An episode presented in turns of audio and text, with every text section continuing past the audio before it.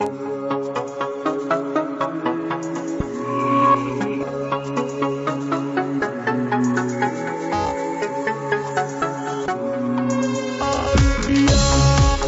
à tous, Elisabeth avec vous pour notre émission Vous avez la parole.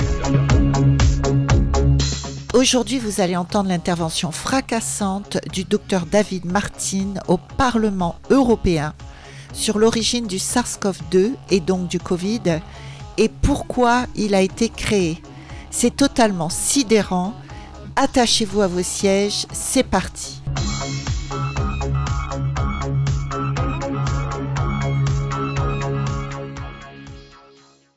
Mon rôle aujourd'hui est de préparer le terrain pour cette conversation dans un contexte historique. Car cela ne s'est pas produit au cours des trois dernières années. Cela ne date pas des cinq ou six dernières années. Il s'agit en fait d'une question permanente qui a probablement commencé ici en Europe au début du milieu des années 1900. Mais il est certain que dès 1913-1914, cette conversation a commencé ici même, en Europe centrale. La pandémie que nous croyons être survenue ces dernières années ne s'est pas non plus produite du jour au lendemain. En fait, une pandémie très spécifique utilisant le coronavirus a commencé à une époque bien différente. Nous allons tenter de faire avancer les diapos avec un de ces trucs. Voilà, c'est parti. La plupart d'entre vous ne savent pas que le coronavirus en tant que modèle d'agent pathogène a été isolé en 1965. Le coronavirus a été identifié en 1965 comme le premier modèle viral réplicable infectieux pouvant être utilisé pour modifier une série d'autres éléments de la condition humaine. Il a été isolé à une époque où il était associé au simple rhume. Mais ce qui est particulièrement intéressant au sujet de son isolation en 1965, c'est qu'il a été immédiatement identifié comme un agent pathogène pouvant être utilisé et modifié pour toute une série d'objectifs. Et vous m'avez bien entendu, c'était en 1965. Soit dit en passant, ces diapositives sont du domaine public. Vous pouvez consulter chaque référence. Tous les commentaires que j'ai faits sont basés sur des documents publiés. Veillez donc à consulter ces références. En 1966, le tout premier COV, modèle de coronavirus, a été utilisé dans le cadre d'une expérience biologique transatlantique de manipulation humaine. Vous avez entendu la date 1966. J'espère que vous comprenez ce que je veux dire. Cela ne s'est pas fait du jour au lendemain. Il s'agit là d'un événement préparé depuis longtemps. Un an avant ma naissance, nous avons eu la première expérience transatlantique d'échange de données sur le coronavirus entre les États-Unis et le Royaume-Uni. Et en 1967, l'année de ma naissance, nous avons réalisé les premiers essais d'inoculation de coronavirus modifié à des êtres humains.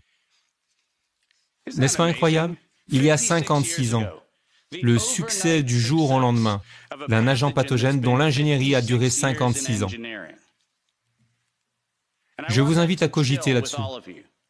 Où étions-nous lorsque nous avons autorisé, en violation des traités sur les armes biologiques et chimiques, où étions-nous?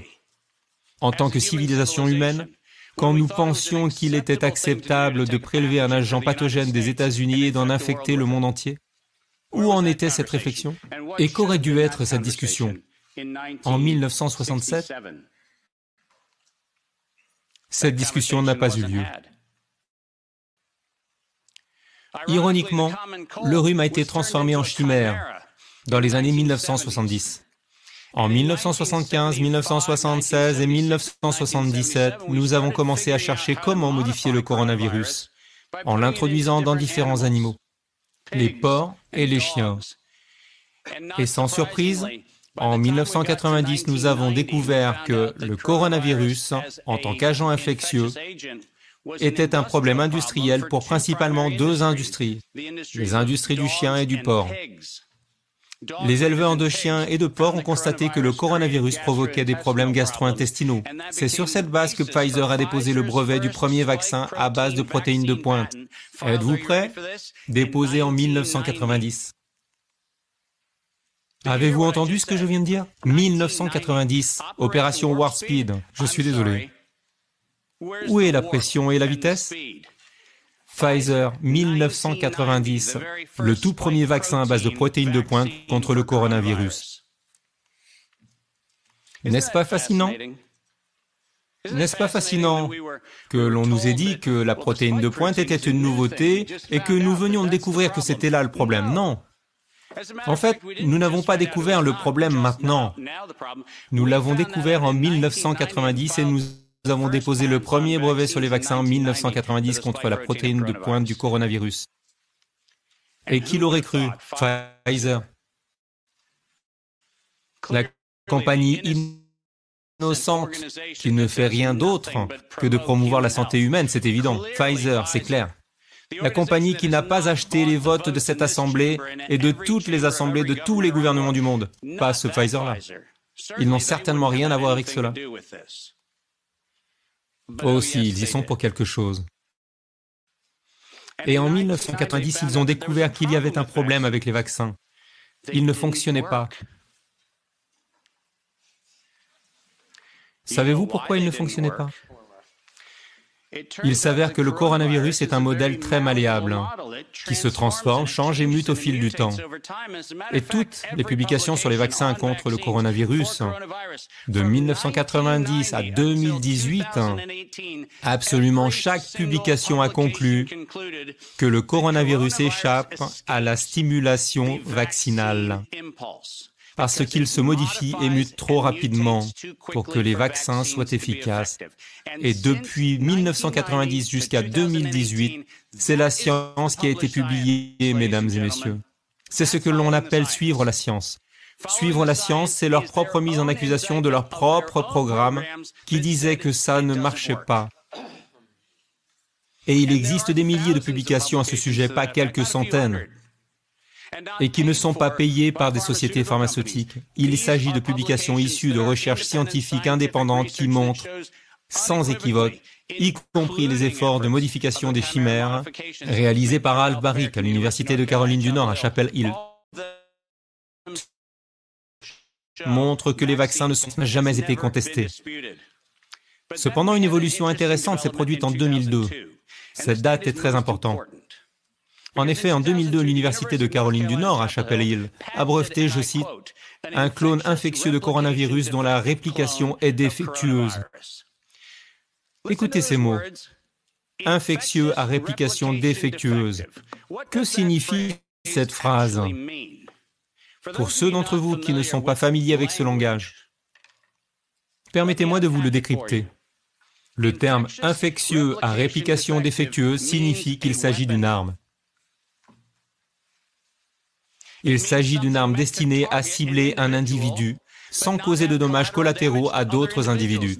C'est ce que signifie infectieux à réplication défectueuse. Et ce brevet a été déposé en 2002 sur la base de travaux financés par le NIAID de Anthony Fauci de 1999 à 2002. Ces travaux brevetés en Caroline du Nord à Chapel Hill ont mystérieusement précédé d'un an le SARS 1.0. Dave, êtes-vous en train de suggérer que le SARS 1.0 ne provenait pas d'un marché clandestin de Wuhan? Suggérez-vous qu'il pourrait provenir d'un laboratoire? De l'Université de Caroline du Nord à Chapel Hill? Non, je ne suggère rien, je vous dis que ce sont les faits. Nous avons fabriqué le SARS. Le SARS n'est pas un phénomène naturel. Le phénomène naturel s'appelle le rhume. Il s'agit d'une maladie de type grippal. Il s'agit de la gastroentérite. C'est le coronavirus naturel. Le SARS est le résultat d'une recherche menée par des humains qui ont utilisé un modèle de système de vie pour s'attaquer à des êtres humains et ils l'ont breveté en 2002.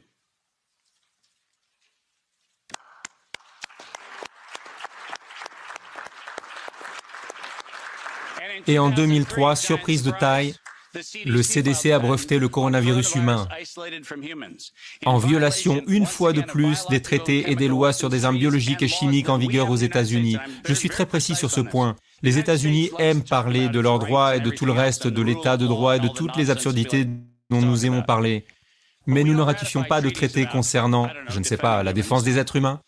Nous évitons ostensiblement de le faire. En fait, nous avons l'habitude de défendre les droits de l'homme, puis de les nier lorsqu'il s'agit de faire partie de la communauté internationale, ce qui est légèrement problématique. Mais soyons clairs. Lorsque le CDC a déposé le brevet en avril 2003 sur le modèle de coronavirus du SARS isolé chez l'homme, qu'ont-ils fait Ils ont téléchargé une séquence en provenant de Chine et ont déposé un brevet sur cette séquence aux États-Unis. Tous ceux qui connaissent les traités sur les armes biologiques et chimiques savent qu'il s'agit d'une violation. C'est un crime. Il ne s'agit pas d'une erreur innocente, c'est un crime.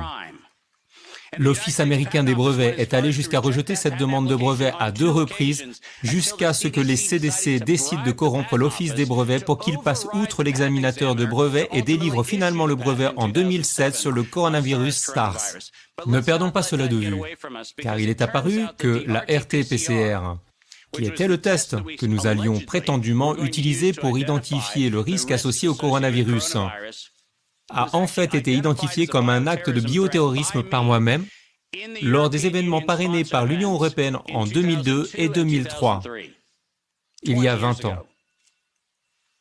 Cela s'est passé ici à Bruxelles et dans toute l'Europe.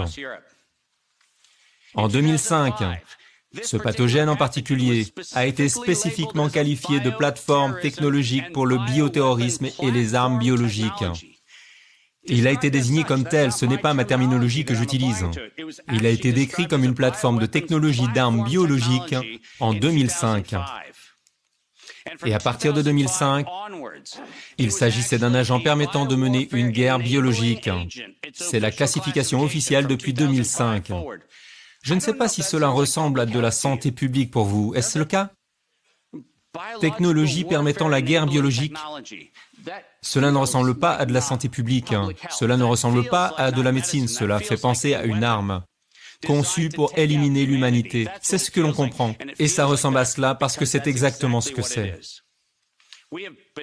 On nous a fait croire que l'Alliance Éco-Santé, le DARPA et toutes ces organisations sont ce que nous devrions surveiller, mais on nous a spécifiquement demandé d'ignorer les faits à savoir que plus de 10 milliards de dollars ont été acheminés par le biais d'opérations secrètes grâce au chèque d'Anthony Fauci et à un registre comptable parallèle dans lequel le NIAID présente un bilan et à côté, il y a un bilan de biodéfense équivalent dollar pour dollar dont personne dans les médias ne parle. Et cela dure depuis 2005. Notre moratoire sur le gain de fonction le moratoire qui était censé geler tout effort de recherche sur le gain de fonction. Comme par hasard à l'automne 2014, l'Université de Caroline du Nord, Chapel Hill, a reçu une lettre du NIAID disant que le moratoire sur le gain de fonction sur le coronavirus in vivo devait être suspendu. Mais comme leur subvention avait déjà été financée, ils ont reçu une exemption. Avez-vous entendu ce que je viens de dire?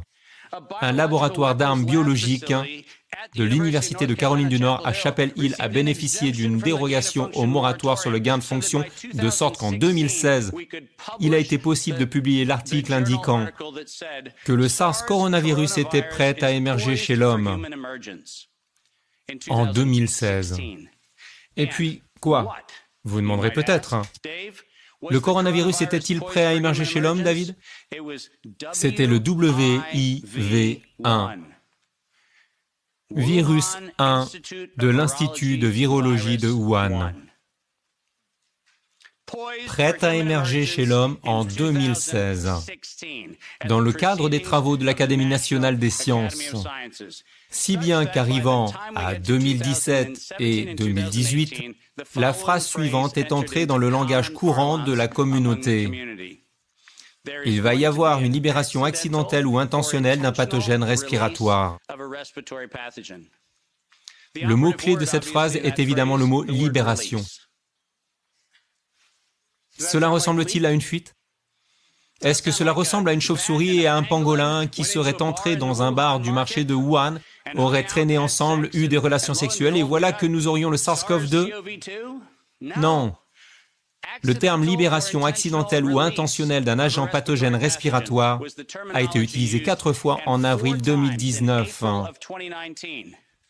Sept mois avant le soi-disant patient numéro 1, quatre demandes de brevets de Moderna ont été modifiées pour inclure l'expression libération accidentelle ou intentionnelle d'un agent respiratoire pathogène, afin de justifier la fabrication d'un vaccin pour une chose qui n'existait pas. Continuez. Si vous ne l'avez pas encore fait, veillez à ce que chaque enquête fasse référence à la nature préméditée de cette affaire. Car c'est en septembre 2019 que le monde a été informé que nous allions avoir une libération accidentelle ou intentionnelle d'un agent respiratoire pathogène, de sorte qu'en septembre 2020, il y aurait une acceptation mondiale d'un modèle de vaccin universel. Ce sont leurs mots juste devant vous à l'écran. L'objectif était d'amener le monde à accepter un modèle de vaccin universel et d'utiliser le coronavirus pour y parvenir. Il s'agit d'une progression, donc si je pouvais avoir quelqu'un pour faire cela. Disons ceci car nous devons le lire partout où je vais. En attendant qu'une crise des maladies infectieuses soit réellement présente et au seuil d'urgence qui est souvent largement ignoré, pour maintenir la base de financement au-delà de la crise, il a déclaré, nous devons mieux faire comprendre au public la nécessité de contre-mesures médicales telles qu'un vaccin universel contre la grippe ou le coronavirus. Les médias sont un moteur essentiel et l'économie suivra le battage médiatique. Nous devons utiliser ce battage médiatique à notre avantage pour nous attaquer aux vrais problèmes. Les investisseurs réagiront s'ils voient un bénéfice à la fin du processus. Cela ressemble à de la santé publique? Cela ressemble au meilleur de l'humanité? Non, mesdames et messieurs, il s'agit d'un terrorisme domestique prémédité, déclaré dans les actes de l'Académie nationale des sciences en 2015, publié devant eux. Il s'agit d'un acte de guerre biologique et chimique perpétré contre la race humaine et il a été admis par écrit qu'il s'agissait d'un hold-up financier et d'une fraude financière. Les investisseurs suivront s'ils voient un profit à la fin du processus. Permettez-moi de conclure en formulant cinq recommandations très brèves. Dernière diapositive. La nature a été piratée. Toute cette histoire a commencé en 1965 lorsqu'ils ont décidé de détourner un modèle naturel et de commencer à le manipuler. La science a été piratée. Les seules questions qui pouvaient être posées étaient des questions autorisées, sous la protection des brevets des CDC, de la FDA et du NIH, et de leurs organisations équivalentes dans le monde entier. Nous ne disposons pas d'une science indépendante, mais d'une science détournée. Et malheureusement, il n'y a pas eu de contrôle moral en violation de tous les codes que nous défendons. Aucun comité d'examen indépendant financièrement désintéressé n'a jamais été mis en place autour du coronavirus. Pas un seul. Pas un seul. Pas depuis 1965. Aucun IRB indépendant n'a jamais été mis en place sur le coronavirus. La moralité a donc été exclue des contre-mesures médicales.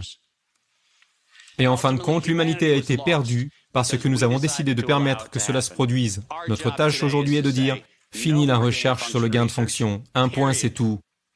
Fini la militarisation de la nature. Un point, c'est tout. Et surtout, le plus important, plus de mécénat de la science par les entreprises dans leur propre intérêt, à moins qu'elles n'assument à 100% la responsabilité du produit pour chaque effet secondaire et chaque décès qu'elles provoquent. Merci beaucoup. Voilà, vous savez tout. Je rappelle que nous sommes une radio libre qui, comme son nom l'indique, permet à chacun d'entendre des infos de tous bords. Alors vous pouvez retrouver tous nos programmes et celui-ci en particulier bien sûr en rediffusion sur notre site radiosudplus.re. À bientôt sur Radio Sud Plus.